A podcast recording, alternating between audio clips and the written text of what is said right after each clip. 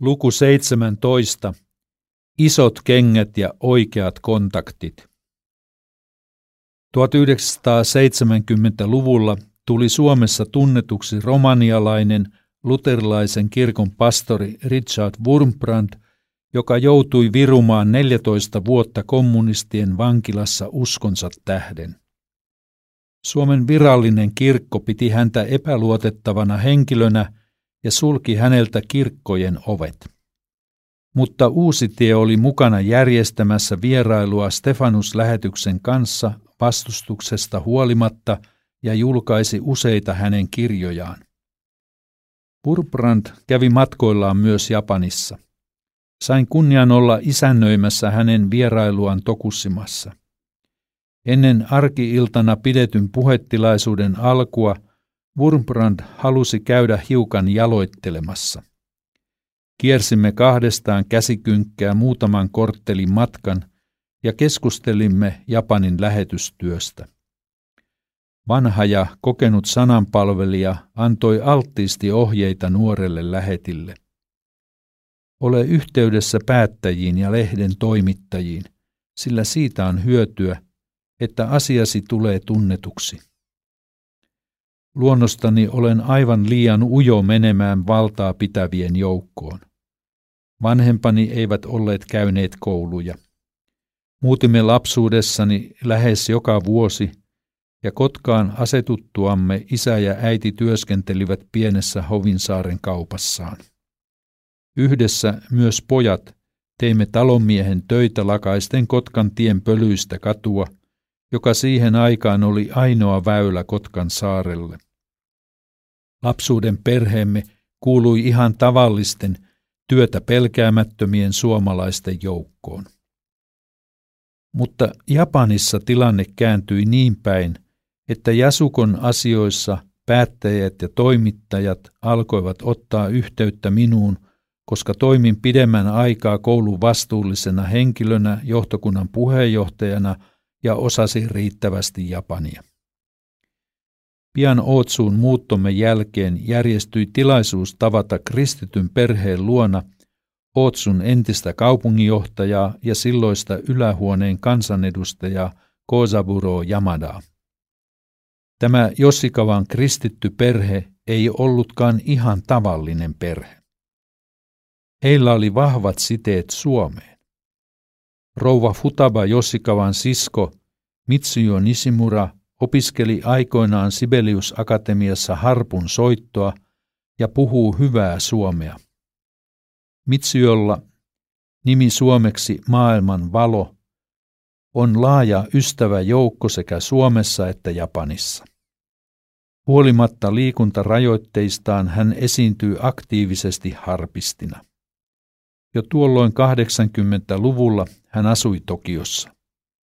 Tytärten isä Kanjitsi Nishimura oli ollut Kyodanin kirkon pastori ja aikanaan huomattava vaikuttaja Ootsun kaupungissa. Nishimura oli noussut sodan jälkeisen oppositiopuolueen kansanedustajaksi asti. Hänen manttelin perijänsä oli tämä herra Yamada, joka edusti samaa sosialistista Sakaitoo-puoluetta. Puolueen nykyinen nimi on Minshito. Ei voitu ajatellakaan sopivampaa henkilöä uuden Jasukon puolesta puhujaksi Japanissa. Josikavan kodissa oli koolla isäntäpariskunnan lisäksi muutamia lähettejä eli koululaisten isiä. Ilmapiiri oli odottava, jopa jännittynyt. Jamada tuli hiukan myöhässä sisälle taloon. Kaikki olivat jättäneet kenkänsä talon pieneen kenkkaniin eteiseen, kuten tapa vaati. Jamada astui sisälle ja totesi, onpas isoja kenkiä. Siihen Sakari Valkama korjasi, eivät ne ole yhtään isot, vaan ihan sopivat. Kaikki räjähtivät nauramaan. Jamada piti silmin nähden kuulemastaan – ja keskustelumme sai hyvän alun. Pohdimme, mitä tulisi tehdä Jasukon ongelmissa. Kuultuaan tilannekatsauksen Jamada soitti siltä istumalta läänin maaherralle ja kaupunginjohtajalle ja pyysi audienssia. Muutaman tunnin sisällä Ropo ja Vänskä istuivat maaherran virkahuoneessa kuuntelemassa Jamadan selvitystä. Hän kertoi maaherralle seikkaperäisesti Jasukon hankalasta tilanteesta ja sanoi, ettei asiasta saa tehdä kansainvälistä ongelmaa. Tonttiasia on saatava tyydyttävään ratkaisuun. Kierros jatkui virkamiesten luo sekä läänin että kaupungin puolella. Heidän tehtäväkseen annettiin tutkia, mitä mahdollisuuksia Jasukolla olisi jatkaa käytössä olevalla tontilla. Kaupunginjohtaja Toyosaburo Yamadaa tapasimme samalla kokoonpanolla viikkoa myöhemmin. Hän seurasi Kosaburo Yamadaa kaupunginjohtajaksi tämän siirryttyä eduskuntaan. Vaikka miehillä on sama sukunimi, he eivät tietääkseni ole lainkaan sukulaisia keskenään. Kului jokunen kuukausi ja sain taas puhelun kaupungin talolta. Meitä kutsuttiin neuvonpitoon. Risto Ropon kanssa istuimme tukevasti, kun meille kerrottiin, että suomalainen koulu voi jatkaa pysyvästi tontilla. Uutista oli vaikea uskoa todeksi.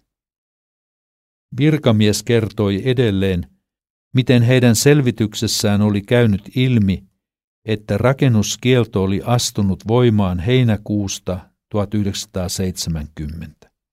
Mutta koska Jasuko oli siirtynyt ensimmäisestä paikastaan tälle tontille samana vuonna ja parakkeja oli alettu rakentaa toukokuun lopussa, rakennuskielto ei koske niitä toimijoita, jotka jo ennen kiellon voimaan tuloa olivat olleet tontilla. Siitä huolimatta, että kyseessä on vuokratontti, asia oli selvä, koska tontin omistajan asenne on myönteinen suomalaisen koulun toimintaa kohtaan. Tämän jälkeen virkamiehet rupesivat neuvomaan, mitä meidän pitäisi tehdä. Purkakaa kaikki parakit ja rakentakaa kunnon tilat teräsbetonista, oli heidän ohjeensa. Siihen oli pakko vastata, että hyvä ajatus, mutta meidän pienille järjestöillemme se on täysin mahdotonta taloudellisesti. Virkamiehet sanoivat, että rakentakaa, me tulemme mukaan. Sigan lääni ja Ootsun kaupunki voivat lähteä hankkeeseen mukaan. Tämä kuulosti täysin utopistiselta minun ja muiden lähettien korvissa. Kansanedustaja Yamada ei ollut suinkaan ainoa Suomeen myönteisesti suhtautuva japanilainen päättäjä. Japanin yhteiskuntarakenteessa läänillä on tärkeä rooli. Paikallisvaaleissa valitaan sekä kaupungin että läänin valtuutetut, joista ilmeisesti viime mainituilla on enemmän valtaa. Rotareista ja leijonista löytyi merkittäviä miehiä, jotka vierailivat muutamaan kertaan Jasukossa tutustumassa tilanteeseen. Keskusteluissa kävi ilmi, että koululla ei ollut mitään virallista statusta Japanissa. Virallinen ylläpitäjä oli uskonnollinen oikeushenkilö suomalaiselta nimeltään Suomen vapaa ulkolähetys Kioton kirkko. Tuohon aikaan virallisia sääntöjä tulkittiin nykyistä väljemmin, ja koulu sai toimia, vaikka sen toiminta ei virallisesti ollutkaan uskonnollista toimintaa. Tietysti saatoimme vedota siihen, että suomalaisessa koulujärjestelmässä opetetaan uskontoa yhtenä oppiaineena. Se oli osaltaan tukemassa viranomaisten tulkintaa ja koulu saattoi toimia uskonnollisen statuksen alla. Mutta kun puhuttiin rakentamisesta ja avustusten anomisesta lääniltä ja kaupungilta, Jasukon asema japanilaisen lainsäädännön edessä oli toivottoman heikko. Rotarit tajusivat tämän pian. Tärkeä rotarivaikuttaja oli Megumi Shigematsu, joka omisti Ootsun viereisellä Biva-järvellä turisteja kuljettavan Michigan siipirataslaivan sekä järven rannassa sijaitsevan ison hotellin. Hänen ajatuksensa oli anoa tukea lääniltä ja kaupungilta. Palattuaan kerran Jasukon vierailultaan rotarit pitivät pikakokouksen ja perustivat nimellisen Japanin suomalaisen koulun kannatusyhdistyksen. Sen nimissä he lähtivät hakemaan rakennushankkeeseen virallista tukea. Rotarien lakimiehenä toimi Kenichi Kishi, joka tärkeänä taustavaikuttajana valmisteli asioita ja kävi neuvotteluja erityisesti läänin suuntaan. Asiat etenivät pikkuhiljaa kulisseissa. Japanilaisille vaikuttajille avautui mahdollisuus tehdä hyvää.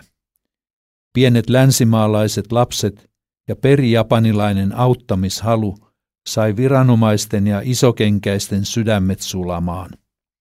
He tajusivat heti mahdollisuutensa, mutta meidän suomalaisten puolella kesti pari vuotta ennen kuin pikkuisen aloimme ymmärtää, että utopistinen suunnitelma uudesta uljaasta kouluhankkeesta saattaisi jopa toteutua.